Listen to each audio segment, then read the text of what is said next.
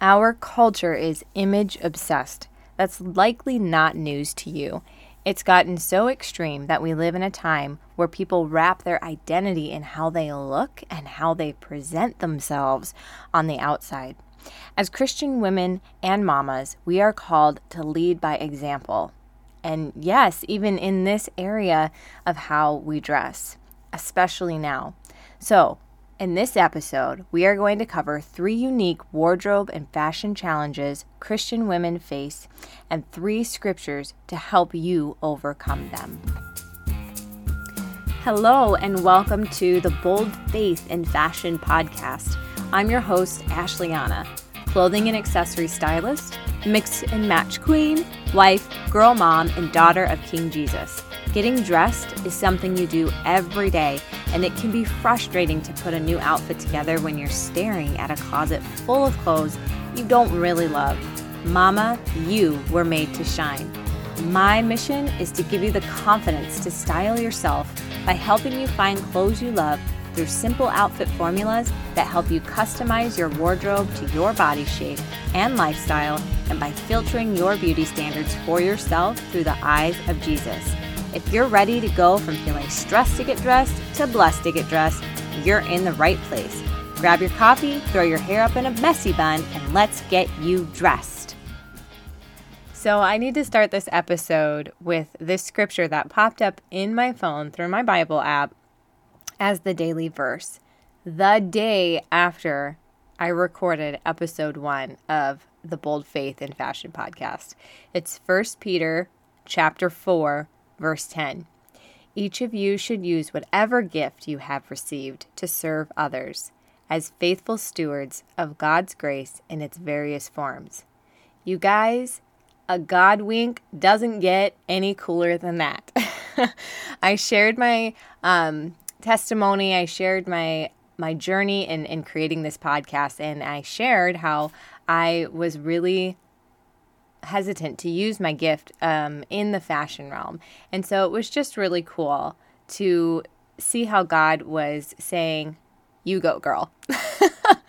so that leads in really well to the topic that we're talking about today three challenges that Christian women find themselves wrestling with, three mindsets, I should say, that we find ourselves wrestling with the first thing is something I talked about in the very first episode is dressing is external. It's not eternal. So why does it matter? In fact, because it's not eternal, I really don't need to focus on it at all. Some of the thoughts surrounding this challenge might be I don't want to idolize my image. I don't want to be vain. I don't want to worry about what other people think about what I'm wearing. I don't want any of that. I don't want to touch it. I don't want anything to do with it. And those are all really, really good reasons not to focus specifically on how you look. Those are all really good reasons not to overthink doing your wardrobe or putting an outfit together. But those aren't necessarily great reasons not to build yourself a capsule wardrobe if you want something that's really budget friendly, or set aside a little bit of money if you have the extra to pick out one or two pieces a month that are really suited to you so that you can have a wardrobe for any occasion. The second thing that may be challenging as a Christian woman is to spend time and money on something that really ultimately isn't that important. I am not going to sit here and pretend that what you wear externally matters in the grand scheme of things. It really doesn't. Getting dressed and being able to express whose we are and express the type of beauty that God has given us is something we get to participate in as daughters of the King. And there are times in our life or seasons where we may not be dressed to the nines all the time, where we may be in ministry and overseas and we are wearing, you know, jeans and t-shirts or we're wearing specific garments to that culture because of the ministry we're doing. Or maybe you have a new baby and young toddlers and so most days you are not getting dressed up.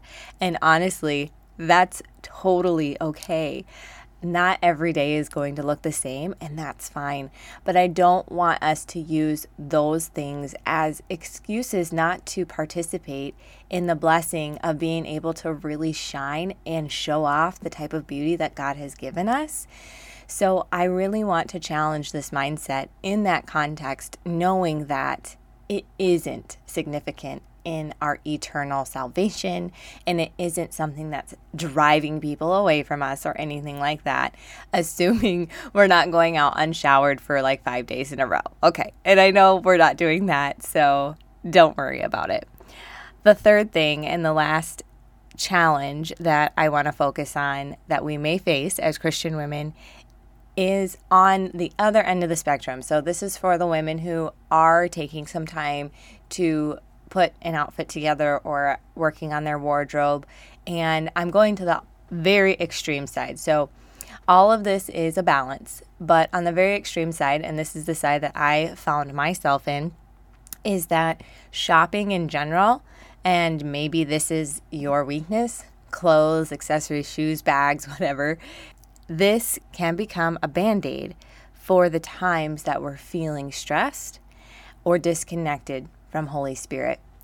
So you may find yourself uh, buying a couple more things that you should that are outside of your budget, or even if they're not outside of your budget, maybe you could have um, redistributed some of that income to something else um, a ministry or to a person or extra groceries for someone you want to cook a meal from. Now, again, I'm not even saying that that's a thing, but maybe it is for you, and it was for me sometimes. I'm just being real and raw and honest, and you're going to find that that's the only way I can be. I literally wouldn't be able to do this show if God had not told me that I am allowed to be myself. So I'm just telling you, sometimes I was using that dopamine hit of finding something I really liked that was going to go with everything I had in place of prayer. So now that we've covered the three challenges in our mindset that we face as Christian women, I really want to focus on some scripture now. I'm going to read Proverbs 31, verses 17 through 31. So if you haven't done your morning devotions, I've got you covered today. And we're going to look at what this woman is wearing, why, and we're also going to look at who she focuses on. So let's take a look. An excellent wife who can find. She dresses herself with strength and makes her arms strong. She perceives that her merchandise is profitable. Her lamp does not go out at night. She puts her hands to the distaff, and her hands hold the spindle. She opens her hand to the poor and reaches out her hands to the needy. She is not afraid of snow for her household, for all of her household are clothed in scarlet. She makes bed coverings for herself. Her clothing is fine linen in purple. Her husband is known in the gates when he sits among the elders of the land. She makes linen garments and sells them. She delivers sashes to the merchant. Strength and dignity are her clothing, and she laughs at the time to come. She opens her mouth with wisdom, and the teaching of kindness is on her tongue.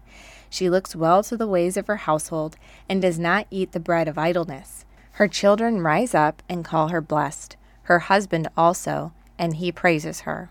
Many women have done excellently, but you surpass them all. Charm is deceitful, and beauty is vain, but a woman who fears the Lord is to be praised. Give her of the fruit of her hands, and let her works praise her in the gates. If we think about the first point that I made, the first challenge that we face as Christian women, which is that external dressing doesn't matter. We should just throw it out the door and not worry about it at all. If we think about that and then look at the example that the Proverbs woman sets for us, we know that she is not focused on what she's wearing. She's very good about taking into context the authority she has in the community. So she knows she's dressing well for a specific purpose. Her husband is well known and well liked and has authority in the community as well. So she dresses the part that God has given her on this earth. She also ensures that she is practically dressed and that her household is practically dressed. This is not a high fashion type of scripture. This is just a scripture pointing out that she takes dignity in what she's wearing. She shows her dignity, I should say, in what she's wearing. And she finds her strength in the kingdom purposes she's been given. She fears the Lord. And so we can know that though dressing is external, it does show what our internal status looks like in a sense. It can show the confidence that we have in the role we've been given as daughters of the King. So, if you happen to be listening and you're that woman who just struggles with the external nature of buying clothes and getting dressed and just the meaninglessness of it all, Ecclesiastes is right after this, so I just couldn't help but pop that in there. Then read Proverbs 31, verse 25, that strength and dignity are her clothing. That dressing well has more to do with the strength and dignity that you find in the role that you've been given by our God. Now that we've discussed the first challenge that Christian women face as it pertains to building a wardrobe and investing in her outward appearance, let's go ahead and dig into the second challenge, which is spending time or money on clothing or wardrobing takes too much time away from the things that really matter. Ergo, it doesn't really matter. In verse 22b, the Proverbs woman is literally wearing fine linen and purple. Purple often symbolizes royalty in Scripture. She is the daughter of the king and she dresses like one. So, this verse really points out that we can both dress the part that Jesus has given us in the kingdom, we can dress well and still fix our eyes on Jesus, not making the dressing the priority, but making Him the priority, going to Him to fill our cups so that we can then show up for the roles that we've been given, the kingdom calling that we've been asked to serve in. The Proverbs 31 woman's dressing in fine linen and purple is a result of her fearing the Lord and of her prioritizing her kingdom calling, and we can do the same thing. Lastly, for those of you who were in the third category, the category that I have found myself in at times over the years as I've really learned how to put a look together and had a lot of fun with it, is that shopping can become a band aid for the times we're feeling stressed or disconnected from Holy Spirit. For this struggle, I want to read to you Matthew 11:28. Come to me, all you who are weary and burdened, and I will give you rest. As women, I struggle to put into words the amount of emotional burden we carry. I'm not saying that men don't, they're just wired to handle it differently. It's processed differently in their brains.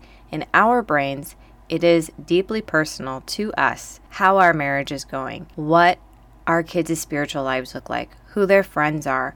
Are they developing that character that we're trying to build in them? How is our best girlfriend doing? Introverted or extroverted? You have your people that you care about and you know their struggles and you know their hurts, and it burdens you. And I'm sure there are times that instead of taking some time to just pray and reflect or lay those burdens at the feet of Jesus, we might do other things. And for some of you, it might not be shopping for clothes or accessories. It might be going to Hobby Lobby, because let's be honest, that place is dangerous. But there are other things that we do for that dopamine hit, whether it's scrolling through social media or maybe it's food maybe it's something else but the point is is we need to lay these burdens at the feet of jesus and go to him in prayer as many times as we have to because let's be real, often the things that we're carrying take many more than one time to lay at the feet of Jesus because whatever burden we're carrying is so heavy.